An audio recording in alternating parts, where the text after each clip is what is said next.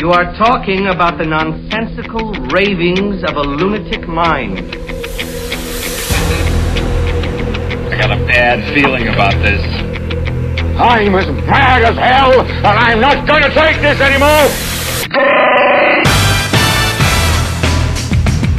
He's looking at you, kid. What we got here is a failure to communicate. You could ask yourself a question.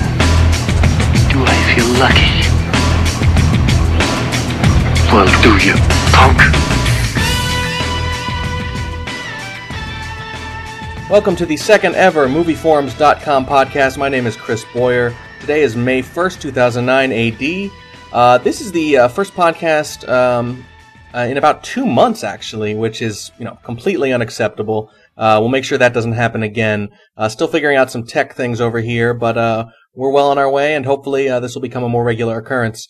but anyway, um, the summer movie season is heating up. a lot of a lot of movies about to come out. We're heading that hitting that period of the year really where there's pretty much a, a quote unquote big movie or some kind of tentpole flick uh, just about every week. Uh, whereas, you know, in the uh, in the months in between the summer movie season and the holiday movie season, sometimes you have to wait as much as a month uh, to get a new release that you're excited about. Uh, granted, a lot of these movies aren't aren't really going to be uh, winning any Academy Awards, but they should all be good fun.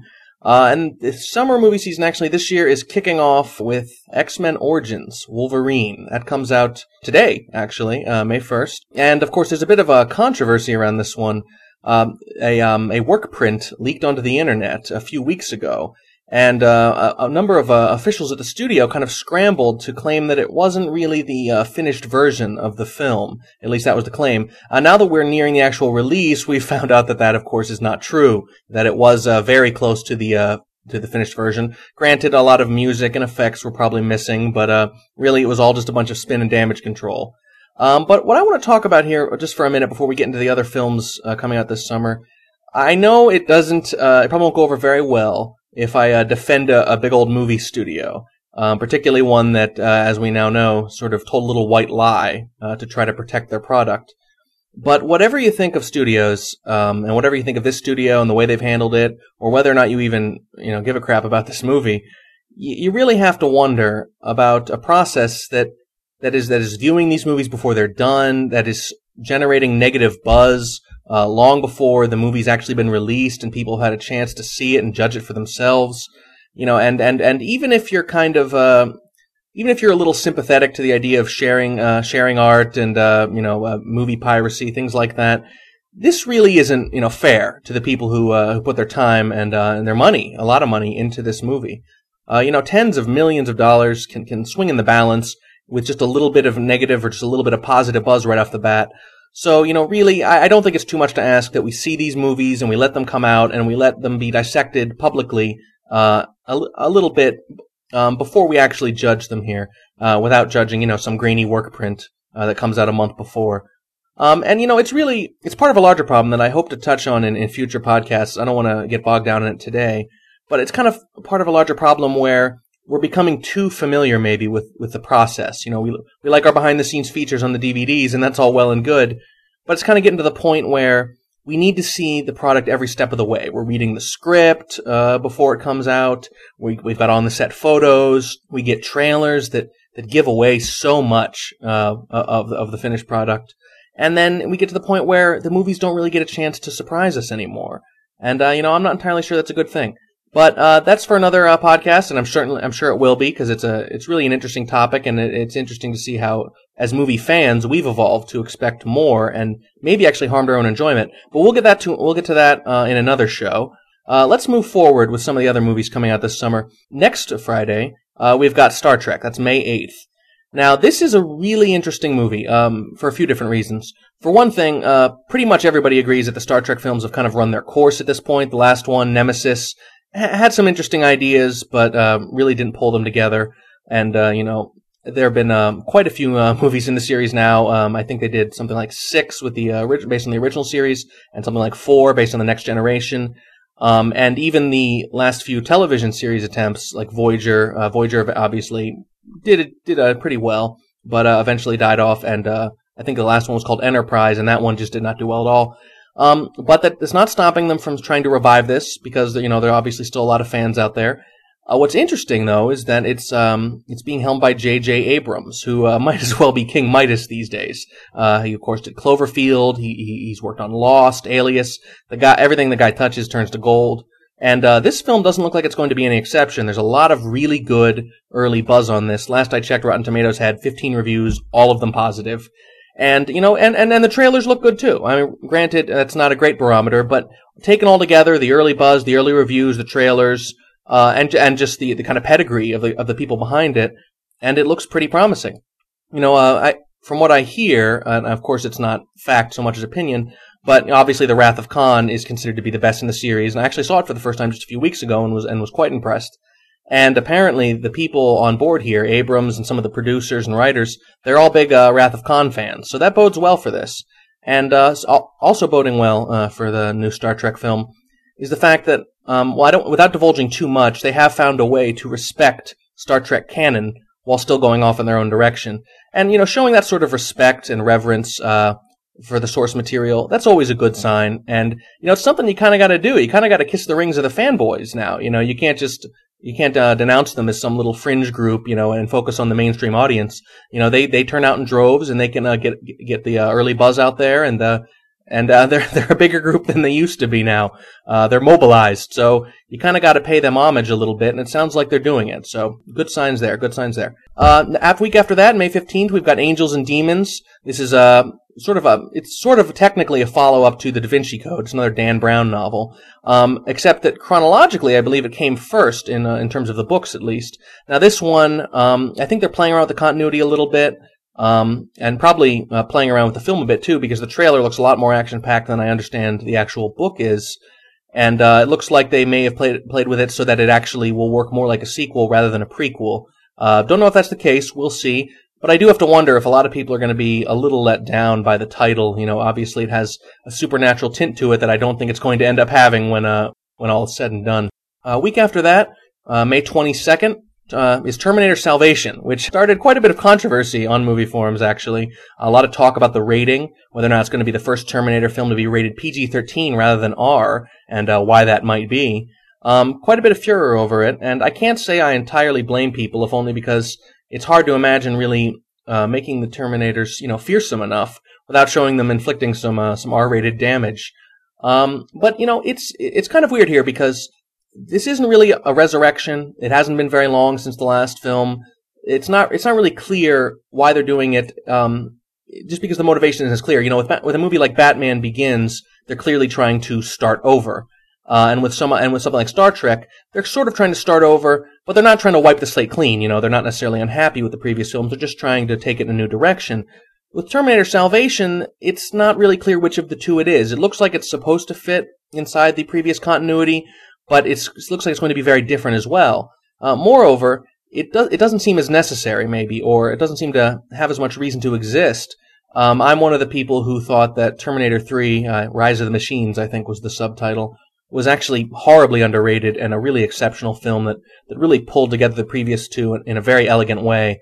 So this doesn't really feel necessary to me, and uh, this coming from someone who's usually all more for all for uh, just more movies in general. I don't tend to think they really harm the ones that already exist, but I really felt that the the series came full circle with T3, and I'm very surprised to see them make another one, let alone so soon. Um, and you know, also now that we're uh, on this topic here, uh, Terminator 2 holds up really well too. It's not out of date. You know, even the effects, you know, which were groundbreaking at the time, still hold up pretty well. So this really feels more, even more unnecessary than most uh, sequels do. Um, and the PG-13 rating obviously feels strange too. It looks like they're going to make up for maybe the lack of actual gore and carnage with sort of a bleaker feeling, if that's even possible. Uh, it's very dried out looking, uh, very, very bleak, very dark, I'm sure. And, uh, probably a lot of, uh, you know, the typical questioning of what it means to be human and, and, uh, and those, uh, those kind of struggles that, you know, were, were interesting once upon a time, but now become old hat and we have a movie every year, you know, asking you where the line is drawn between man and machine. So it might be a little late to the party on, on several different fronts. Uh, after that, actually, I should say the same weekend uh, is Night at the Museum, Battle of the Smithsonian, uh, the follow-up to the the breakout hit. I think it was just about two years ago. Uh, the first flick was su- surprisingly fun, actually, and this one should open really big, um, particularly because even with Terminator Salvation coming out, obviously they're playing to very different markets, so that should be fine. But it's only going to have one week of fun uh, before uh, Up, Pixar's latest film, crashes the party the next week. That's May 29th. Uh, what can you say about it, really? Uh, you got to bet on Pixar uh, until they actually let you down, and they haven't yet. Um, but what I'm interested in, in actually is that their topics are, are kind of getting increasingly eclectic and uh, and narrow, really. Uh, after starting out a lot broader, you know, in the beginning, obviously their first effort, Toy Story, really broad. As soon as you hear about it, you think, oh man, there, there's a lot of jokes there. There's, there's a lot of story they could mine, a lot of references. Even Finding Nemo, they've got the entire ocean to work with. It's kind of Pixar does fish. And then you get movies like Ratatouille, which are sound very strange at, uh, when you first hear the, the plot synopsis, and now Up, which seems to be about an elderly man whose house flies away because balloons are attached to it. So it's not really the simple, straightforward hook that a Toy Story or a Finding Nemo had. So, um, you know, it's it's very gutsy actually of them. You know, they could do the safe thing and just sort of go through different things. You know, here's one at a zoo, here's one at an aquarium, and and just take it easy and just crank out hit after hit. But you know, they're going off in new directions and doing interesting things, and you've got to applaud them for that. And you've got to expect that Up is going to be, you know, right up there with the rest of them, if only because uh, they haven't really let us down yet. Uh, coming out that same week, and also uh, counter programming, just like the week before, is a Sam Raimi film called Drag Me to Hell, which is, uh, if nothing else, a very compelling title. Uh, but even with that title, a movie about hell, uh, apparently, you might be surprised to hear that this one's probably going to be PG-13 too, if I'm not mistaken. Um, now, I don't really mind that sort of rating uh, controversy when it comes to Terminator Salvation uh, too much. They can still make a good film that way, but I'm not a big fan of it when it comes to horror films. I think it kind of puts a cap on what can happen to the characters, at least on screen. There are always exceptions. I'd say the one of the some of the scarier horror films I've ever seen have still been PG-13, but I think that's the exception to the rule. I think knowing that it's PG-13, you know that whatever happens to them, you're not going to see the worst of it.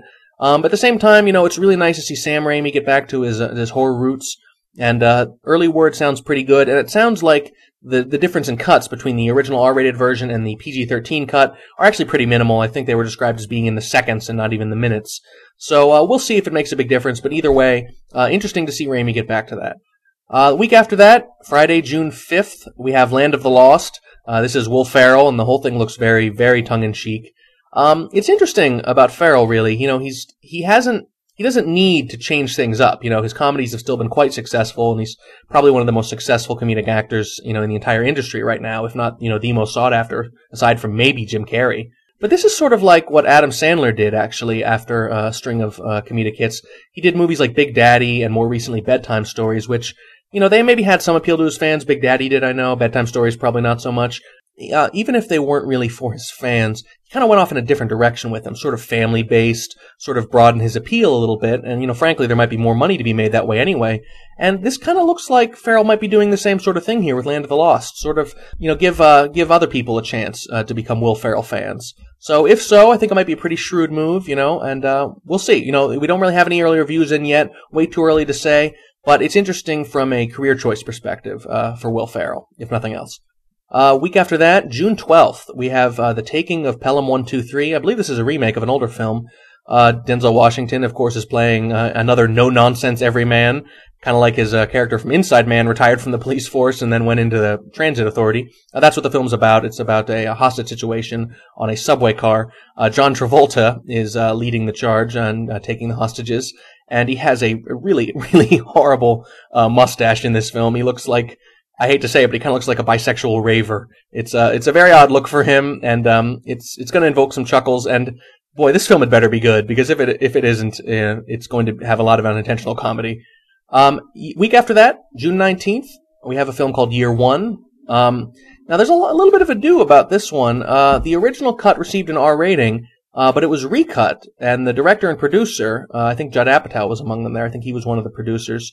Uh, apparently showed up personally uh, before the board, lobbied hard, and got it down to a PG-13. They actually uh, they won their appeal, I believe. Uh, seems hard to go wrong with this one. It's Jack Black and Michael Cera sort of uh, Forrest Gumping their way through historical events and just basically not really playing characters so much as playing themselves in these time periods. but this is still a bit of a high wire act. It's kind of a kind of an odd premise kind of an unusual one. Um, and it's a little hard to tell what we're getting with this one, so we'll see how it turns out. But I think it's I think it's gutsy, uh, if nothing else. Uh, week after that, this is when the this is when the summer probably hits its height. Uh, this is June 26th, and uh, Transformers 2: Revenge of the Fallen comes out that day. Now I'm gonna I'm gonna buck it up. I'm gonna be a man. I'm gonna crawl out onto this shaky limb of mine and say that this is gonna make approximately 1.6 bazillion dollars in its opening weekend. Uh, the first film, of course, was was a model summer popcorn flick. I mean, if you had to construct one from scratch using any elements that you wanted, you would make Transformers. And this one uh, is just is just going to explode. Shia LaBeouf and Meg- Megan Fox are both back, and both are much bigger names even uh, than they were when they were going into the first one.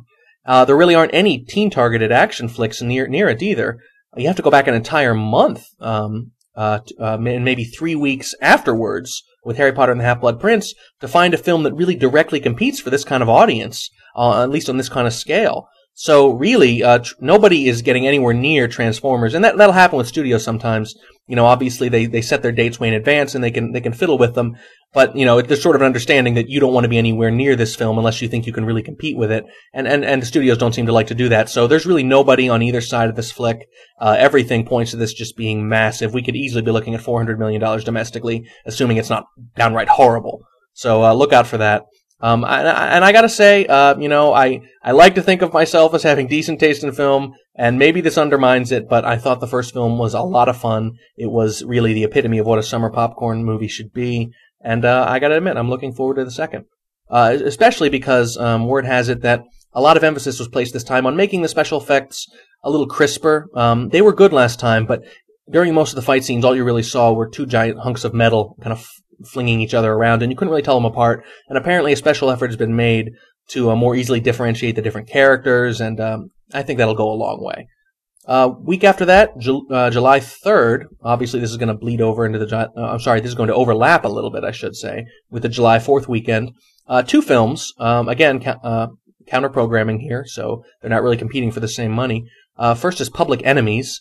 obviously this is Johnny Depp, Christian Bale, it's about John Dillinger.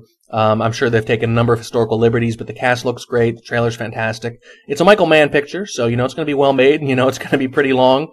Uh, right now, IMDb has it at two hours and 23 minutes, uh, which is hardly surprising. Uh, that same weekend, Ice Age 3: Dawn of the Dinosaurs. Now, I gotta admit, I've got a little bit of a soft spot uh, for this series, mainly because of the Scrat, that uh, little rat slash squirrel type thing, uh, voiced actually by the director, Chris Wedge, the director of all three films. Uh, to my mind, uh, they're kind of carrying on the uh, fine but very depressing tradition of uh, Wiley Coyote here, because you don't really see characters, cartoon characters, uh, maimed for our amusement as much as you once did. And uh, in these films, they mercilessly beat Scrat as well as anyone really.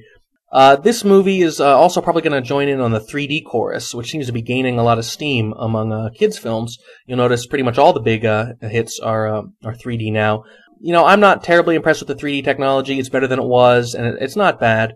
Uh, but I think it's catching on, particularly with the children's films, because the, you know the youngins are uh, a bit more likely to be impressed by it.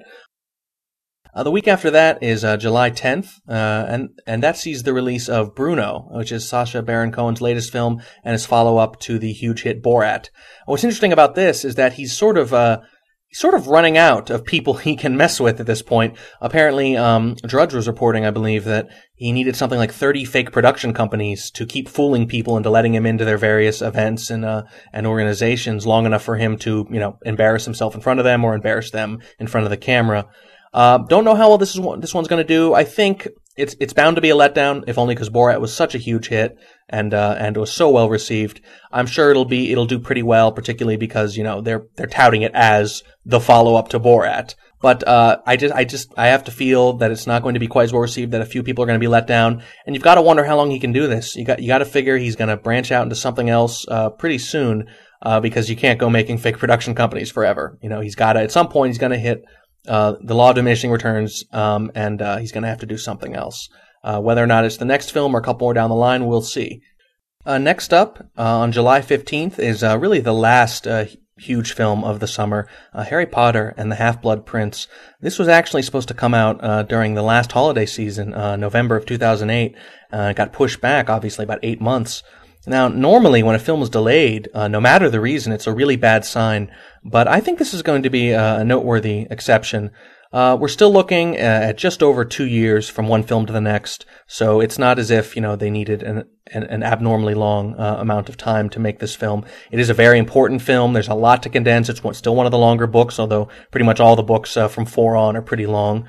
Um, and the last couple of books in the series, obviously, uh, arguably more delicate than some of those in the middle. Um, this is their last chance to do any number of things. So I think the delay is probably understandable. Uh, we're also all aware that the series, uh, like the books, uh, has grown up a lot. Uh, but this one is going to take it to new heights. Uh, this is going to be uh, much darker, much more somber than the others. And you can tell already from the trailers that it's really, whereas it was kind of a process before, they've really reached the end of it. They've done a complete 180, and it really is for you know older audiences at this point. You know, I think it'll still be appropriate for children, but they are venturing awfully close to PG-13, PG-13 territory if they're not there already.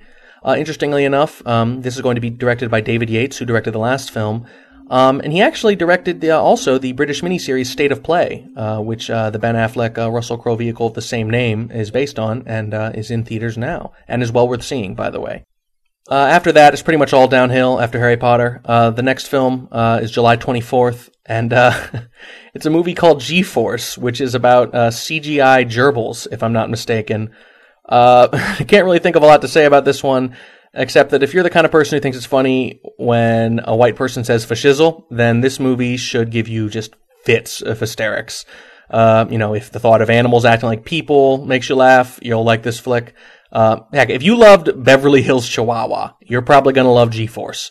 I don't know if anyone listening to this um, fits that criteria. I certainly hope not. If you do, please turn this off. It's not for you but uh, felt I should mention it anyway, if only because uh, I'm pretty sure we're all going to be making fun of this movie in a few months. So uh, start thinking your jokes now, because uh, there's going to be quite a few, and uh, there's going to be a lot of competition.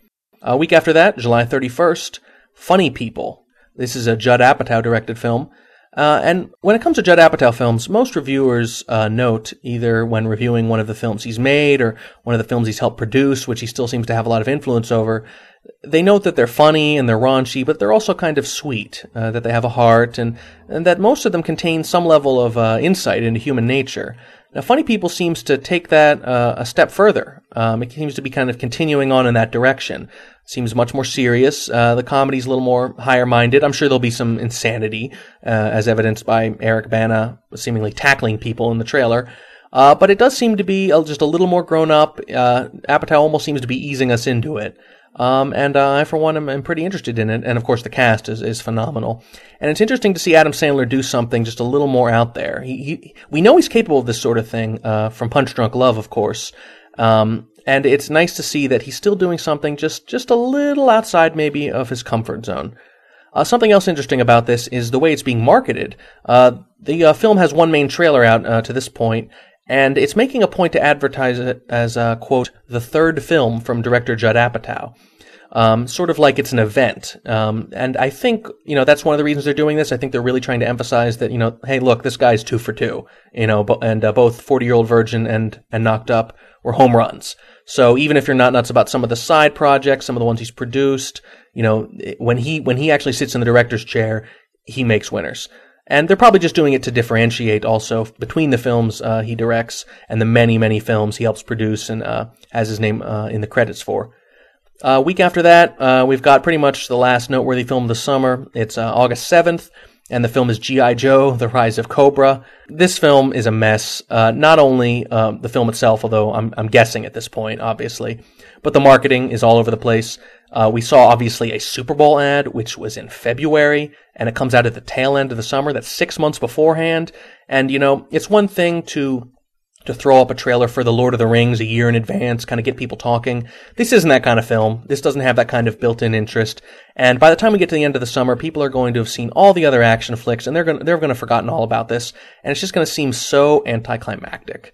And, you know, it really pains me to say it because I hold a, a very uncommon affection for our good friends, the ninjas. Uh, but this one looks like just an unalloyed bomb. I think, uh, I think they should have released it earlier in the summer, maybe even tried to beat Wolverine to the punch. And if it wasn't plausible, then rethink your entire marketing strategy, uh, if nothing else. And it's just going to look underwhelming. You know, maybe, maybe would have a chance if it were kicking things off and people were kind of hungry for the summer movie season to start. But as is, uh, I think this one is, is in big, big trouble.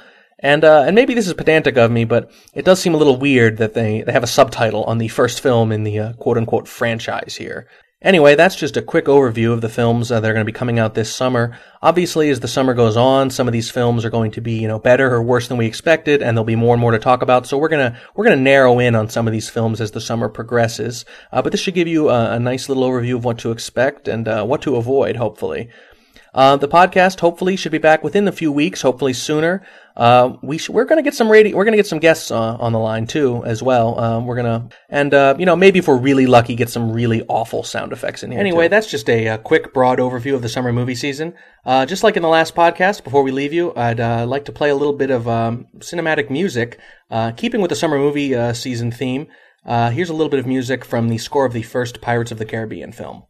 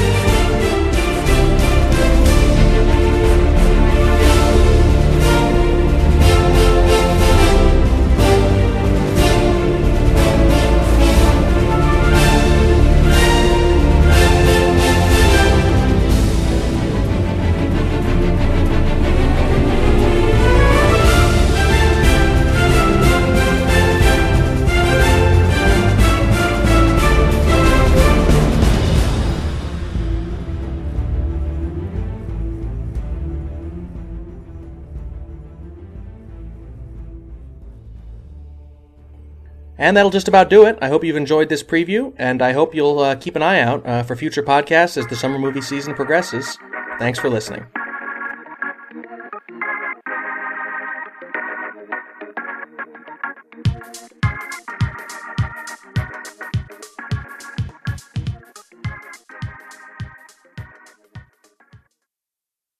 Wow them in the end.